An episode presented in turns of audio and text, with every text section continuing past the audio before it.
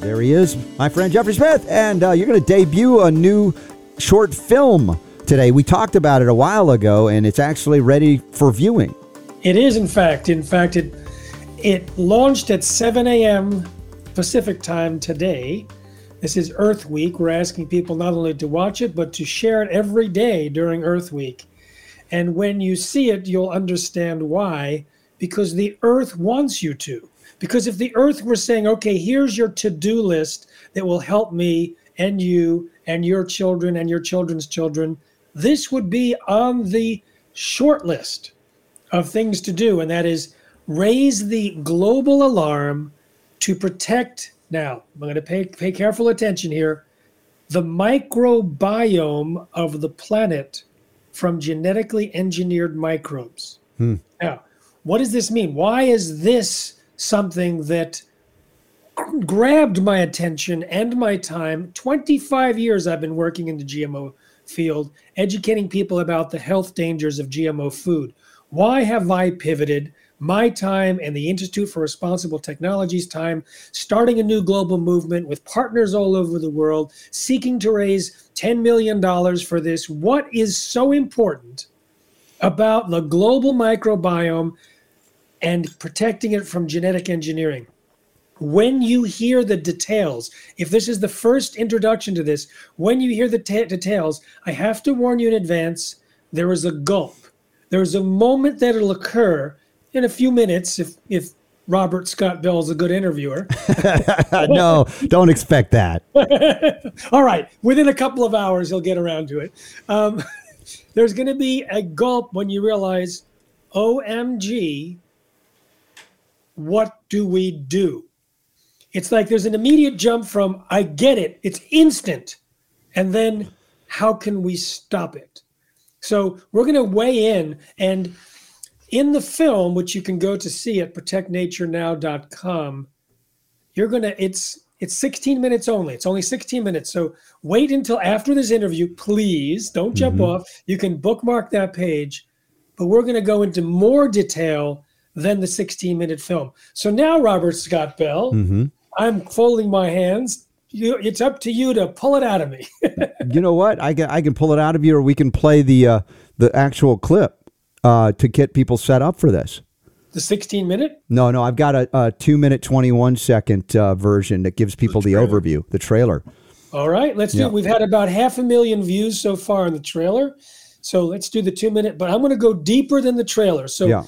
we're, we're, stay tuned after the trailer, and we're going to be jumping into some pretty important stuff. This will set the stage, y'all. Pay attention. You can buy a do it yourself gene editing kit from Amazon for $169 so you can alter bacteria in the comfort of your own home. The most common and consistent result from genetic engineering from the beginning has been surprise side effects.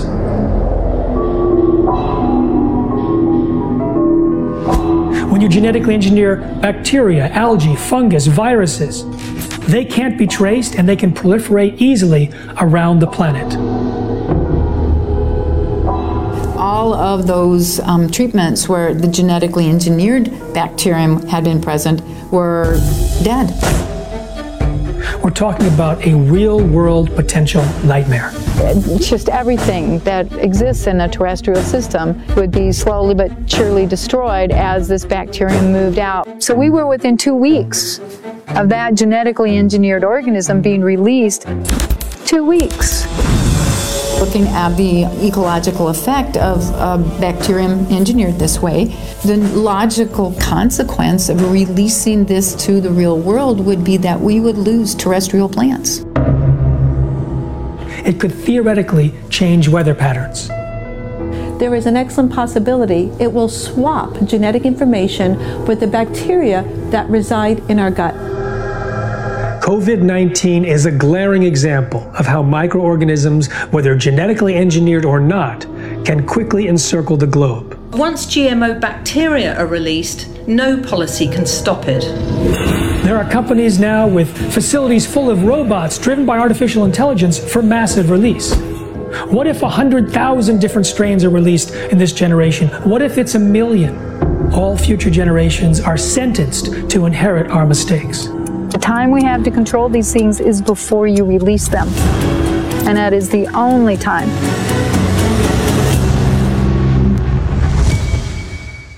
It would have affected the whole world.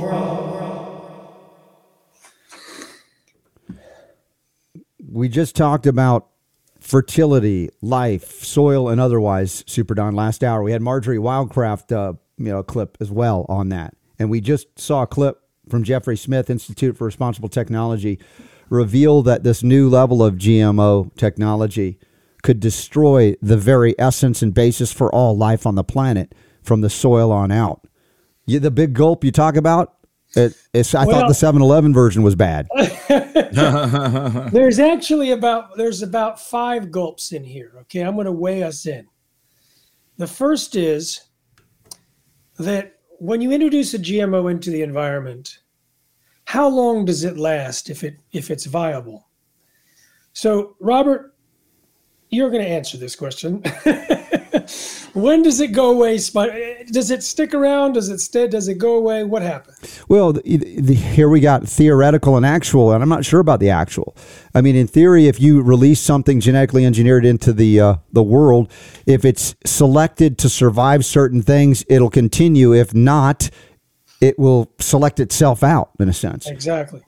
So there was a an excuse given by the biotech industry why they could change the nature of nature 30 years ago, saying, "Oh, anything that we create in the lab will have a survival disadvantage and will be ushered out of the ecosystem." That turns out not to be true. Not only can some of their creations accidentally have a survival advantage, but they can change their genetic structure spontaneously even generations after release because it's not always stable. So that's the first point to know, and that is that when you release a GMO into the environment, it can be there forever. And that's one piece that gets sobering when you think about what is the most common result of the process of genetic engineering. And this has been the case since the beginning. And it's very simple surprises. We don't have an understanding of the DNA sufficient to predict what's going to happen when we genetic engineer. The process itself cause, causes collateral damage in the DNA. And the biotech industry has said, oh, well, gene editing is better than the original. We can predict it's safe, it's just natural. We can call it breeding. These are lies. These are these are false attempts to try and convince regulators and consumers that they should turn a blind eye to gene editing. And unfortunately, they have convinced governments, which now allow gene editing to be introduced through various channels into the environment, into our food supply, with virtually no regulation or oversight in countries all over the world. So, two things you have the process of genetic engineering, well, three things. GMOs are permanent, the process creates problems, and now with gene editing, it's cheap and easy. You can get a do it yourself CRISPR kit on Amazon for $169. That was in the trailer. But that gives you only a few uh, changes you can do to certain bacteria that probably wouldn't survive. But for 2000, you can get your own lab and create your own microorganism that's never been released before into the environment. You can name it each day with a new name and release them into the environment and they may stick around forever. Now, what's interesting is that if you were to genetically engineer a cow, it won't affect all of cowdom very quickly. It has to be has to give birth to other cows passing on a gene and so you can grow out a herd and at some point in the future a significant number of the cows on the planet may have your trait especially if it's a gene drive which gets put into all offspring, not just half of them. But when you release a microbe, part of the microbiome, whether it's bacteria, archaea, viruses, etc., it travels. Now, I don't. We didn't need a pandemic to know that bacteria and other microbes travel. In fact, in the film, you'll hear about a secret unacknowledged study of the EPA where they confirmed that bacteria that was genetically engineered and released in a field in this is alleged because they didn't admit it, but it was told by EPA whistleblowers to mm-hmm. uh, Elaine Ingham, traveled all around the world. The bacteria traveled all around the world. So we know from microbes, we know from pandemics, bacteria can travel all over the world. Now, we don't have to wait even for the bacterium, the bacteria to procreate because they do something that we don't. They swap genetic material.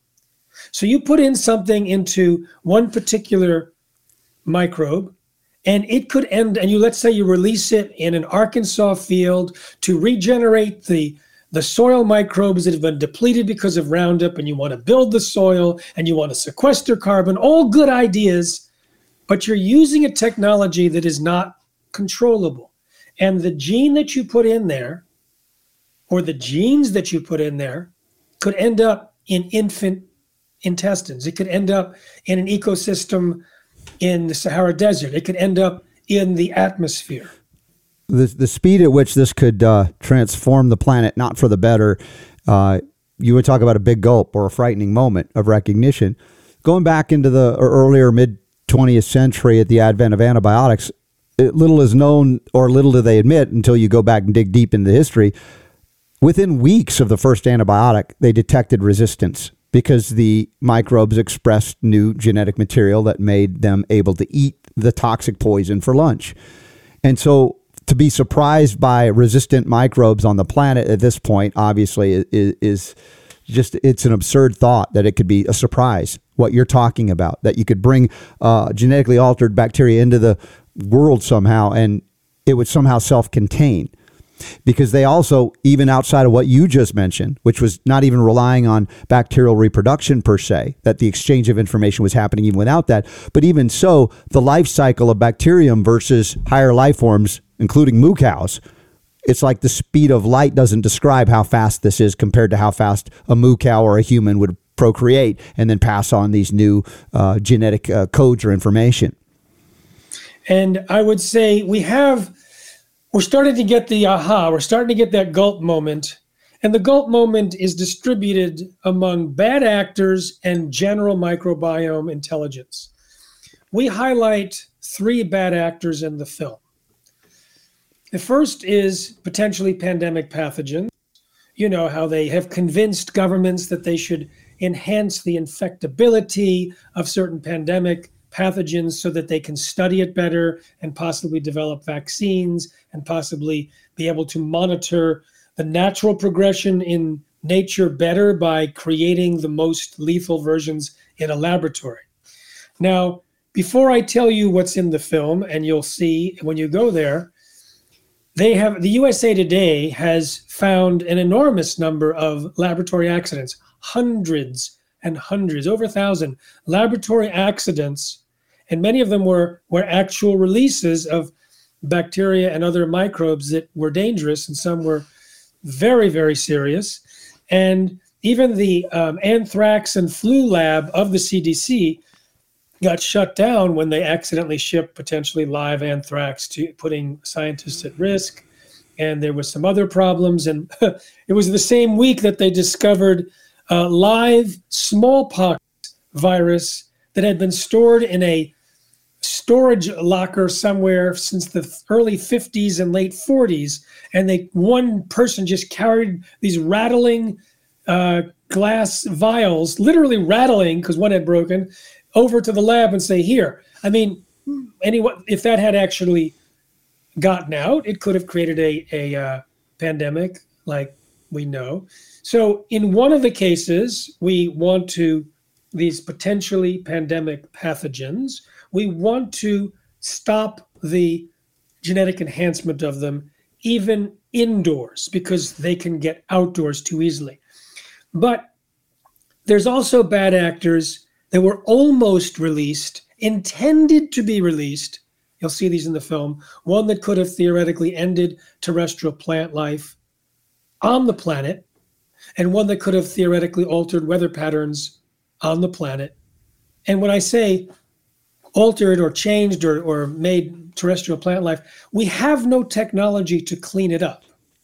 we can't go around and selectively remove the gene or the the strain of bacteria that's now all over the planet. So we talk about the bad actors and that gets your attention. However, there's the general intelligence of the microbiome that can be knocked out of whack. That's the scientific term. Knocked out of whack.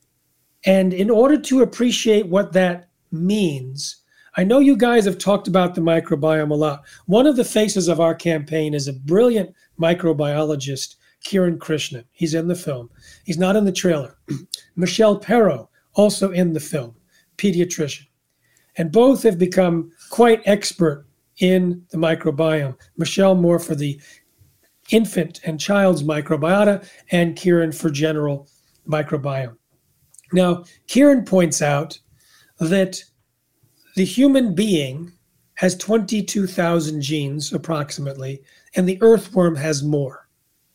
And the reason why we are considered higher intelligence from a genetic standpoint is that we have access to, work with, and have co evolved for millions of years with the genetic elements of the microbes inside of us. 3.5 million genes from the microbes inside of us. And that gives us our special edge. I remember interviewing Dietrich Klinghardt for my series, Healing from GMOs and Roundup. He said, as you eliminate the microbiome of the brain, and I wasn't even aware that there was a microbiome in the brain, when you reduce that, you reduce the intelligence. He and others talked about how if a woman has breast cancer, a certain bacteria will move into the breast to protect it. If they destroy the bacteria, thinking that that's the problem, it, the cancer spreads more. A certain fungus goes into the brain of Alzheimer's patients. I think it was Zach Bush who told me this helps the brain. It's not causing the Alzheimer's, it's the body's reaction to protect it. But we don't have to go to disease models. Michelle Perro talks about how the birth canal is originally populated with bacteria that helps fertility and conception. And then in the second trimester, it's replaced with bacteria that digest milk. Hello? Hmm. Why? because it gets inoculates the child and then the child can digest the milk, but it doesn't stop there. Inside the breast milk, there's bacteria for the baby's gut. About 30% of the bacteria or microbes that uh, occupy the baby's gut are from the breast milk, and 10% are from the skin of around the nipple because it gets transferred skin to skin. And a significant amount of the breast milk, this is actually stunning, a significant amount of the breast milk is indigestible by the infant. It's specifically designed not to be digested in the stomach or small intestine. It's for the microbiome of the baby. Mm-hmm. And there's about 100 different types of these oligosaccharides. But what's even more brilliant is that when the baby has certain physiological needs, that gets expressed in the microbiome in their saliva and passed back through the breast to the mother. Kiran Krishnan says we have outsourced 90% of our day to day functions to the microbiome. Mm-hmm. That if there is a cell wall that's busted because of leaky gut and problems there, and there's problems with the with the, the whole structure of the intestines, we don't have cells in our body that can tell our body what's going on. We have outsourced that to certain microbials who tell us this gene, this cell needs to be replaced. We need more of the mucosal structure here. It's an outsourced. There's certain quorum sensing microbes where it'll evaluate the presence of pathogens. It'll surround pathogens to reduce them. It is absolutely brilliant. You see, this micro Jedi army, this unseen level of intelligence, has been operating on our behalf and on behalf of other organisms, other higher organisms, as well as the ecosystems. And if they collapse or even slightly are slightly altered, this is the key. If they are slightly altered in ways that we don't yet understand because we don't have a definition for what a healthy microbiome looks like anywhere in the world, not just in ourselves, but anywhere. But we do know that slight changes in the microbiome can cause dam- ill health to humans, damage to an ecosystem, and even ecosystem collapse. Now comes the next gulp. Hmm. Okay? The next gulp is this. If we don't stop it,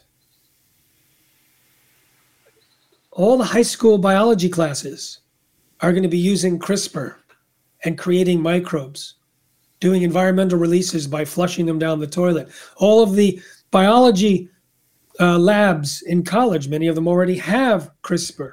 We have the home, you know, the home chemistry kits you may have used as a kid mm-hmm. can be home CRISPR kits. We have transnationals like Bayer Monsanto with robots being driven by artificial intelligence mm-hmm. so they can have an array going 24 7 producing different genes that can end up in different microbes. We could end up with millions, millions of new microbes entering the environment. And a certain subset of those could cause ecosystem collapse and health problems, etc. So the second plank, we want to stop the genetic enhancement of pathogens that could create pandemics. So don't even do them in a lab, just don't do that. And that for all microbes being created in labs or used in factories for synthetic biology, for all of them, never allow a release. Keep it indoors. And we have some additional recommendations for the new laws that are we're hoping to create and we're going to invite everyone to participate in our global movement you can go to protectnaturenow.com and we'll explain what, what you can do there in a few minutes. But one of the things that we created for our bills is to assign the liability for any damage for health, the environment, or economics to the supply chain that created these genetically engineered microbes. And that they not only have to cover the expenses in case of a purposeful or accidental release, but they have to continue to monitor and clean up, which is a nearly impossible or possibly impossible task. So if they're really going to take it, they're really going to be responsible for their creations, they have to do it economically and we'll see what the insurance companies say about how much they would have to pay in premiums, knowing that anywhere in the world, if their product is found, mm-hmm. they would have to cover the costs. And if they say it's too expensive, we could say, yeah, that's right, it's too expensive. Better to use non GMO methods. Yeah, the price being as high as the very life of the planet we're on and all life on it, uh, I think uh, it is too expensive. The marketplace would not, uh, let's say, provide for it. And you brought up a very cogent point regarding economics. These companies that do this and invest in this technology recognize that if there's liability, they have to factor that in to their investment. And there are certain things that they factor in and say, it's just not worth it. And yet, if there is no liability, it's full speed ahead with no consciousness at all. Whatever destruction that happens, it's not their concern. And the spiritual, I'll say it this way, Jeffrey, the spiritual immaturity of those who conduct business in this way, unfortunately, have to be treated like little two year old children that haven't learned right and wrong mm-hmm. in this way. I mean, if we had a spiritual consciousness, we wouldn't need to make laws like this. It would be I'm going to say it funnily, patently obvious to, to, to not go down this road. It's just plain stupid but we don't have that consciousness. And, you know, we've been observing it for so long here regarding people that feel like they can eat anything they want and there should be no consequences. They can just run to the doctor for a magic pill, toxic as it may be, to absolve them of all their, let's say, dietary sins. you know, I utilize this this uh, communication tool purposefully to help people see that, but not everybody will in time. We know that. And now we're also witnessing the alteration of our genes through injectable technologies. And I know that it may not fall under the CRISPR uh, uh, definitions yet, but uh, who's to say that they aren't already experimenting and how they can manipulate us that way too directly? And as we learn more about the microbiome, thanks to Zach Bush and others that you've interviewed and spotlighted in this film and others, uh, it's just humbling. As I've said many times, not only do we know that we have more microbes in our gut than we have human or mammalian cells in our entire body, but that which they do that we can't do without them. So the idea of destroying them because we're afraid of them, which is the germ theory, which is a fear based perspective on life and living, if you can call it that, we have become victimized by attacking the very thing that allows us to create and procreate. Isn't that interesting? So we've we've gone down this almost suicidal uh, uh, ideation or agenda, manifesting because of the fear of the microbes that we then manipulate, that will then become that which they aren't. You know, the science fiction dystopian future becomes present, and you've been at this, you know, in the GMO field and taking it to another level with this particular 16 minute film presentation that we have linked up in the show notes. So, you know, a little bit more about what people can and should do with this, as well as, you know, to share it, but how we can support these efforts. Beautiful. So, first of all, we have a live panel discussion on Earth Day. Um, it'll be at 10 Pacific, 1 o'clock Eastern. Um, it'll be broadcast. You can go to our website at protectnaturenow.com. Um, I think you have a link straight to the registration. I have it right there. Yes, I'm showing it right now on the screen. So go ahead and talk about what we're seeing here. Beautiful. Well, in that in that meeting, which is going to last about an hour, and you can ask questions at the end, we'll be introducing people to our Protect Nature Now campaign. Um, Kiran Krishnan is going to speak more about the intelligence of the microbiome. Um, Michelle Perro is going to speak about some of the intelligence of the infant microbiome, as well as how genes pass easily from one to another. Um, we're going, Jim Thomas is going to introduce a concept called gene drives, which I just mentioned earlier, but we'll let him give the full details. Um, we have a genetic engineer present, mm-hmm. uh, Michael Antoniou. He's not in the film. He's been a friend of mine since 2004. Brilliant man. He's working to do research on human gene therapy to heal illnesses that's not inheritable. So, not changing future generations of humans, just correcting genes, but he's totally against the use of genetic engineering in agriculture, in food, etc., because he's intimately aware of what could go wrong. And with human gene therapy, they check everything and they discover all sorts of collateral damage, and they're very protective because of what's at stake. Whereas some reason the people developing the food ignore most of what's going on from their genetic engineering and don't pay attention to what could be happening in terms of the human condition when people eat the GMOs or the Roundup mm-hmm. sprayed on those GMOs. So he'll be speaking about the efforts by industry to lie to the governments, to pretend that gene editing is safe and predictable and easy and and breeding. It should be called breeding. And there, there's a the EU, uh, the European Union said that gene editing should be treated like other GMOs. And there was an eruption of, of opposition because the whole biotech industry doesn't want that to happen. Now that Brexit has occurred and the UK has its own rulemaking structure, they're under tremendous pressure, not only from the biotech industry, but from the United States government to basically exempt gene editing from any regulations. Mm-hmm. And that's already the case essentially in the United States. So he'll be talking about that, and I will also be introducing our campaign. Now, one of the things that our campaign involves, and let me know when we need to take a break because you're, you're in charge of that. Well, Jeffrey, I'm just going to say that our break was to show that two and a half minute trailer of the movie. So we're gold, we're golden right to the end of the show, you Sounds and me. Good. Yeah. All right.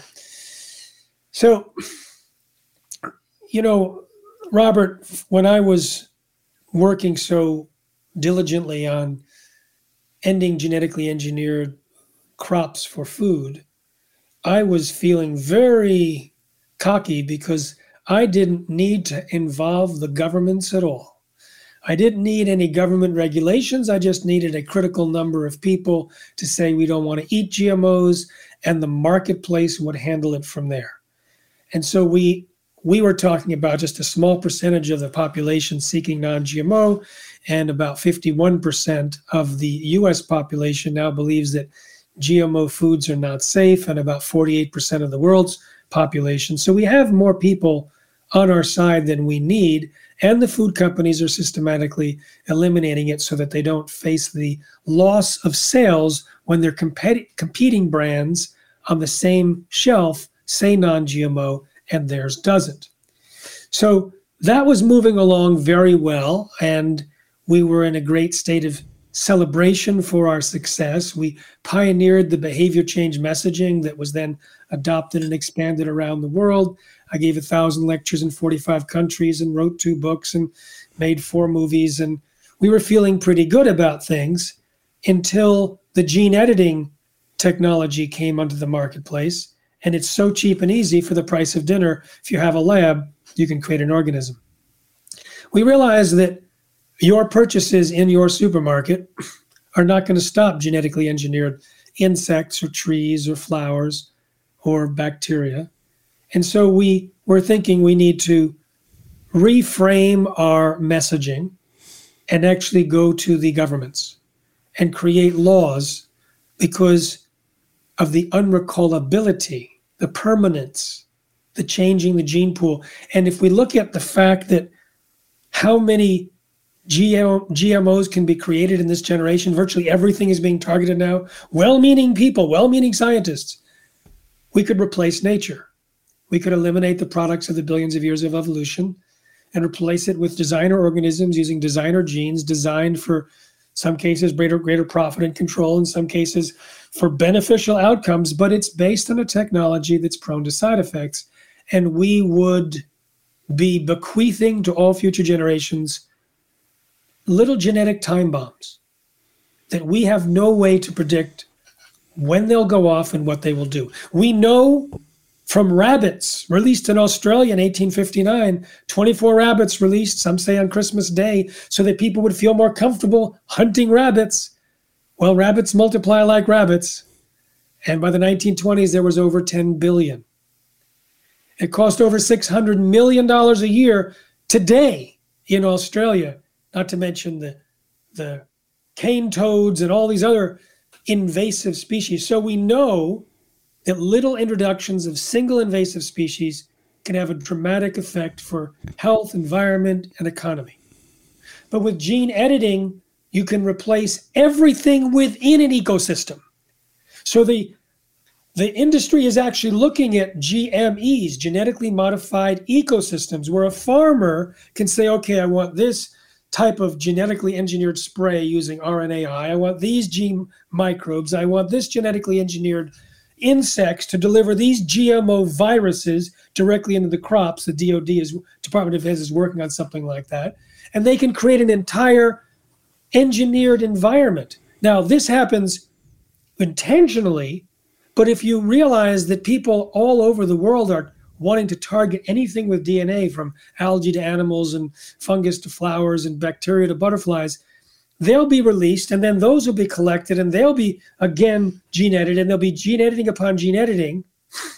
What was natural within a few generations will become a moot point because we will have a different, a replaced nature, mm-hmm.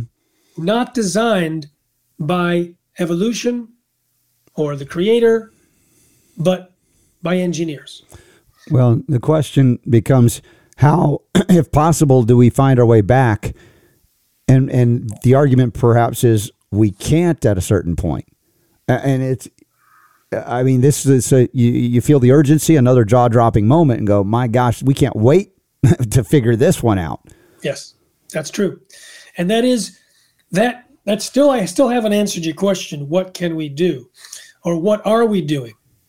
So it took us 25 years to create um, such a success. I can't say we we did it alone, of course, at the Institute for Responsible Technology, but I'm quite sure we pioneered the focus on the health dangers of GMOs as the consumer motivator. Because when I started and wrote the book Seeds of Deception and, and inaugurated the Institute, there wasn't a single other nonprofit talking about the health dangers beyond three or four sentences. They were focused on the environment and on farmers' choice and saving seeds and patenting of life. And I was thinking, this is not the strategy that's going to take hold. We need to move the dollar through education of consumers, and that's actually turned out to be a good guess. Um, so now what we're doing is we realize we don't have 25 years to wait to build a new movement. So what we're decided to do was first of all create new laws. I'll explain how we're doing that. But the laws are going to be at every level international treaties, the Convention on Biological Diversity, uh, WHO, WTO, all these things, and also federal laws and state laws and local laws. But I know from personal experience that laws about GMOs or anything can change with regime change or special interest influence. I was flown to Poland by the government once in order to give a press conference with the Minister of Environment and praised their non GMO food and feed policy at the time. And a week later, they voted in a new government that was pro GMO. It's flown to to Brazil by the government, and you know it was just different things change. You know, I've seen it. I've seen it, saw it in Thailand. We can't rely on laws to be a stable preventive strategy over time, and this thing absolutely requires a long-term ironclad solution.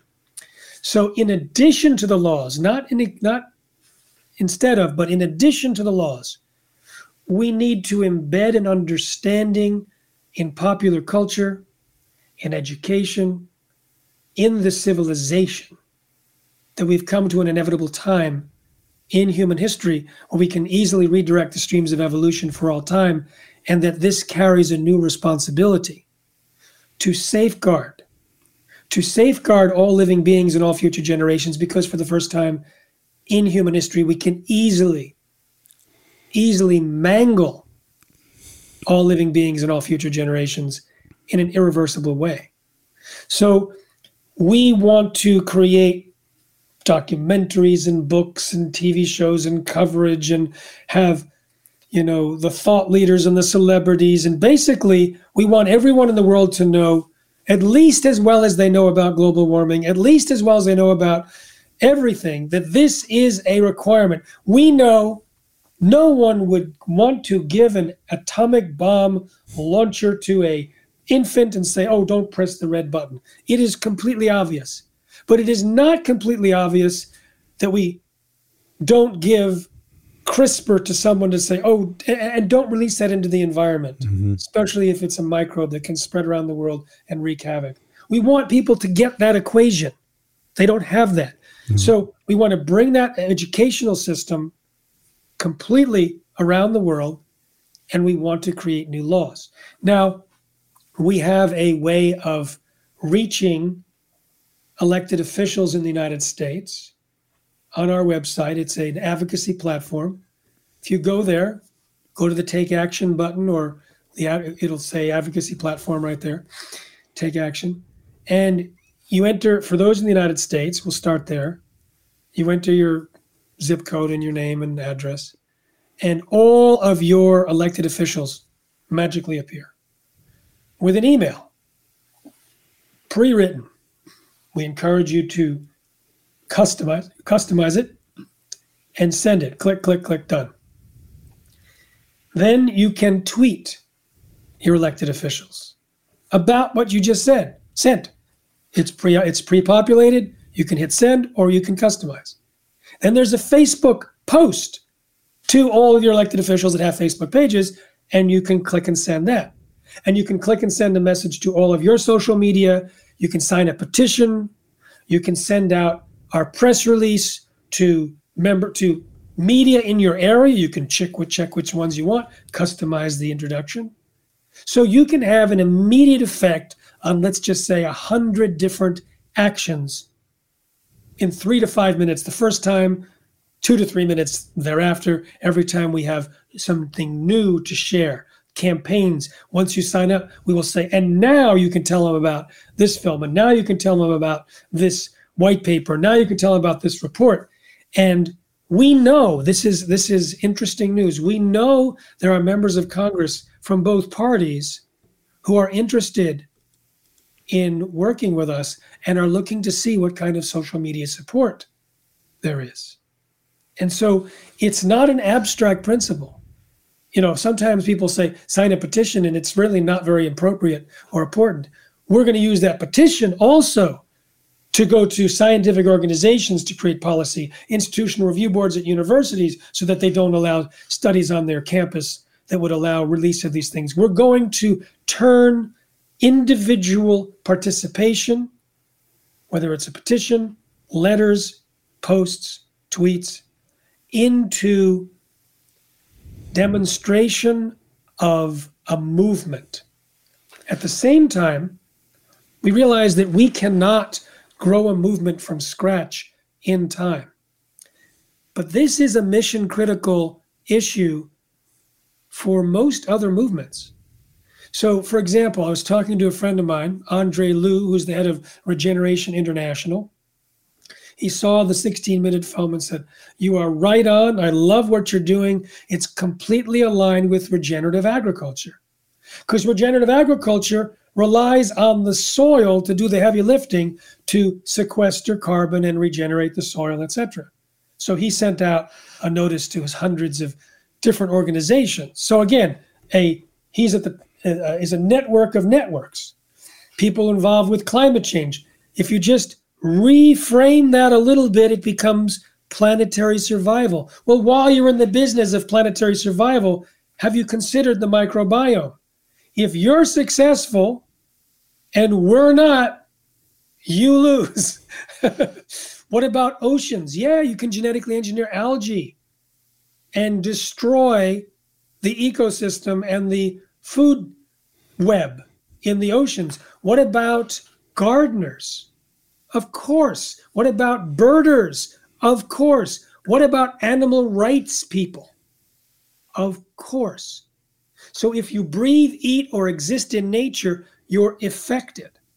So, what we want to do is invite everyone to become a distribution hub, individually and organizationally, to take our information and share it. And that's what this advocacy platform does. It shares it specifically with elected officials, but also with your own social media. Jeffrey, I got to ask you real quick because we have a lot of links in the notes today to get all of these things. I want to be sure. Like one of the easiest ones I see is called protectnaturenow.com.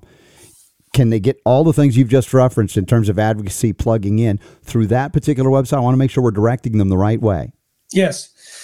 Yes, that will get you there. I, I just rewrote the homepage on Friday. It was put up this morning where it has the film and the trailer on the left side, and it has an invitation to go to the advocacy platform on the right side above the fold. You can click there, and then you can participate. And we will be sending information out. You see, the thing is this.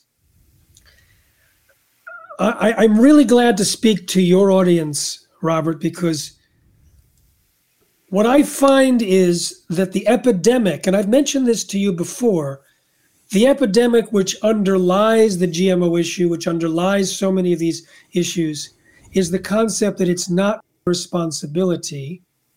It's someone else's responsibility. And either I hope they're doing a good job or I think they're doing a good job. But it's a reductionistic, dividing, not me, not my problem kind of attitude that is actually part of the educational system that was designed to create good soldiers and good workers and giving our power to our teachers and to the government. And you know all about this. In this case, I believe I'm talking to people who have cured that epidemic for themselves. And they realize huh, what's interesting also, Robert, is this. And we've talked about this if you have given your power away as your traditional mode of action, and you hear something like this, you can be caught in fear or sadness or anger, and you won't necessarily see there's a way to go and get out of it. But if you have if you digest information differently and you realize, oh, this is a new require. This is an inevitable time in human civilization. We were meant to get here where we can have the tools to change the DNA. And just because you should do doesn't mean, just because you can do doesn't mean you should do, quoting mm-hmm. Jeff Goldblum from Jurassic Park.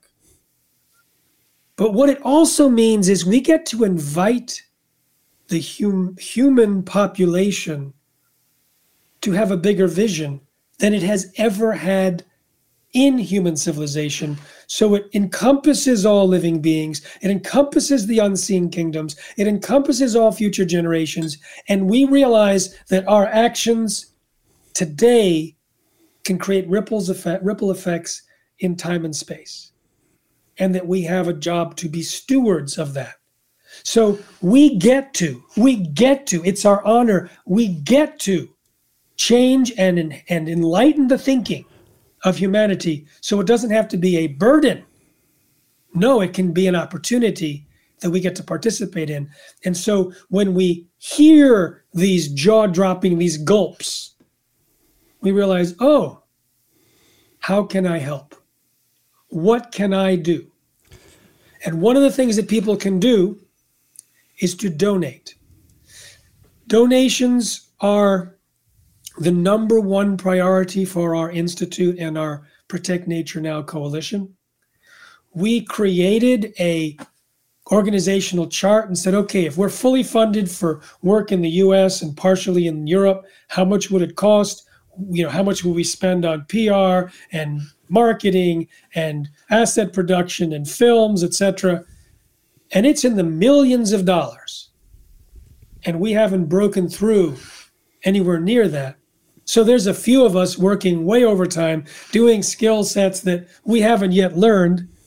We apologize for mistakes that we've made, but we are setting up the groundwork and we need your help. So for those that choose to donate, please don't think you have to spend a lot of money.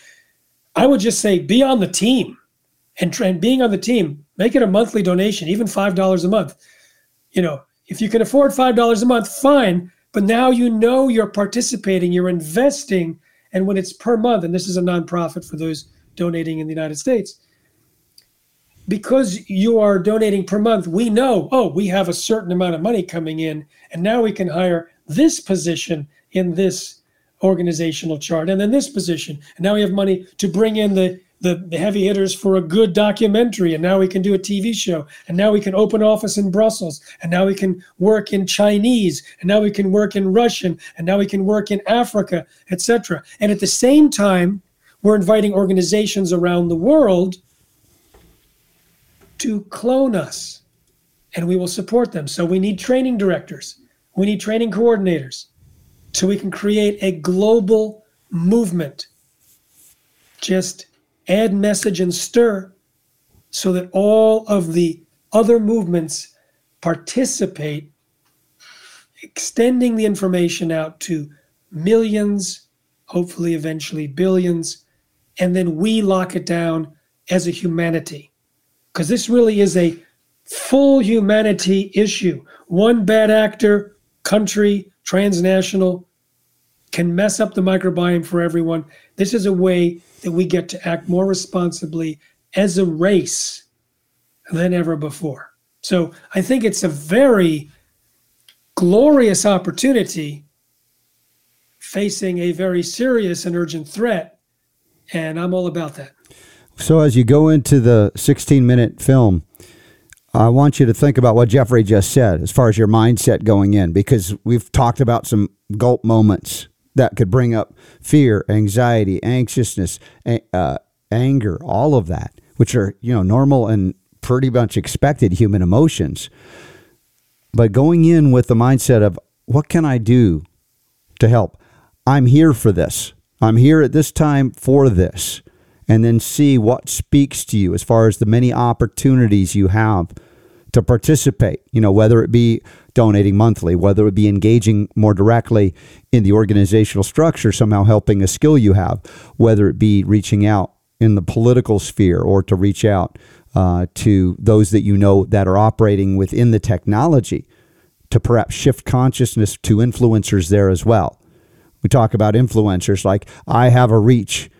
Jeffrey reaches out to people who have that reach in whatever area they are to utilize your sphere of influence to share one thing right now. The simplest thing today we've learned share the little film, the 16 minute thing. And it's at, what do we got? Protect Nature Now. I mean, it's a simple website to remember. We have it linked up as well. Uh, and it's protectnaturenow.com. Uh, we just saw that little snippet of it, but 16 minutes. I mean, I think it was brilliant that you actually decided not to do another feature length scenario because this is so urgent. Let's get people in for 16 minutes, sit them down. You know, the impact we have with 90 minute features is still happening around the world. I mean, when I go out and lecture, people still ask me about how do I get so and so to help change their diet. I said, you know, watch Secret Ingredients movie, right? So it's not that it can't be done too, but once people are in, recognizing the I guess you say the danger, the risk has just been amped up in a more critical way. Yeah, I mean, it's a new technology with new yeah. risks. It's new technology with new risks. It's like it took so long to get GMOs to the market before, you know, millions of dollars. It was mostly food crops. It mm-hmm. took, you know, in 25 years, there was 12. Yeah. Soy, corn, cotton, canola, sugar beets, alfalfa. But uh, now with, with this CRISPR thing, I think we have a uh, let's see, there's an article here as well in the notes that takes you to gmwatch.org. It says New scholarly briefing raises tough questions about gene editing in agriculture.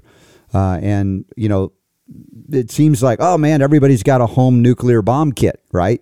Based on what we're, we're doing. And I saw that image when you were get, getting there. Absolutely. It's like until you think of it in those terms, you're like, what's the big deal? No, this is a very big deal. Uh, the articles are there for you to review, and we link them up for that purpose. Uh, you know, and also Jeffrey, on another topic we're, we're covering a lot on this show, of course, is the mRNA technology, what they're calling vaccines to, you know, cause different gene expression proteins to come up in people. I mean, this is the accelerated version of what took years and years and years to do before accelerated into that realm. I don't know how much crossover there is in these topics here, but the concern is growing as we're seeing adverse events multiply. Well, I can say this that a lot of people, I just got, I think, a, a, a message today this morning i woke up to it someone asking my opinion of the of the vaccines and i'm not an expert at the vaccines i can't comment on it i'm one of those meticulous type of people that if you want to know what i think and it's in public i better have done my research and feel really good that i know what i'm doing so mm-hmm. i've spent 25 years studying and speaking about gmos and i'm not nothing really for vaccines or this new technology. And I also have this other um, habit of not tying the Institute with other movements or causes. You see, I, I, was one time at the Health Freedom Expo where you and I have spent some time, and I was on this uh, panel. I've mentioned this. It was a George Noory panel, and there was so many. Do- it was a big fight going on between all of the doctors. I remember that. And uh, when it was, I said, okay, give a final minute. And I said, there's a lot of controversy up here. But everyone agrees with me. Don't eat GMOs. And the people went crazy. Yeah. They loved it. And that's how I like to keep it. It's like I'm delivering a pristine message that's not tied in with Republican or Democrat or Libertarian or progressive. It's simply this you know, the technology mm-hmm. is not being used responsibly we need to protect nature now, and we here's how we can do it. Mm-hmm. And that's fortunate. We're going to end up with Republicans and Democrats. Absolutely. This is the thing that brings people together. That's what we ultimately try to do here as well. And Jeffrey, you've been doing it so well for so many years.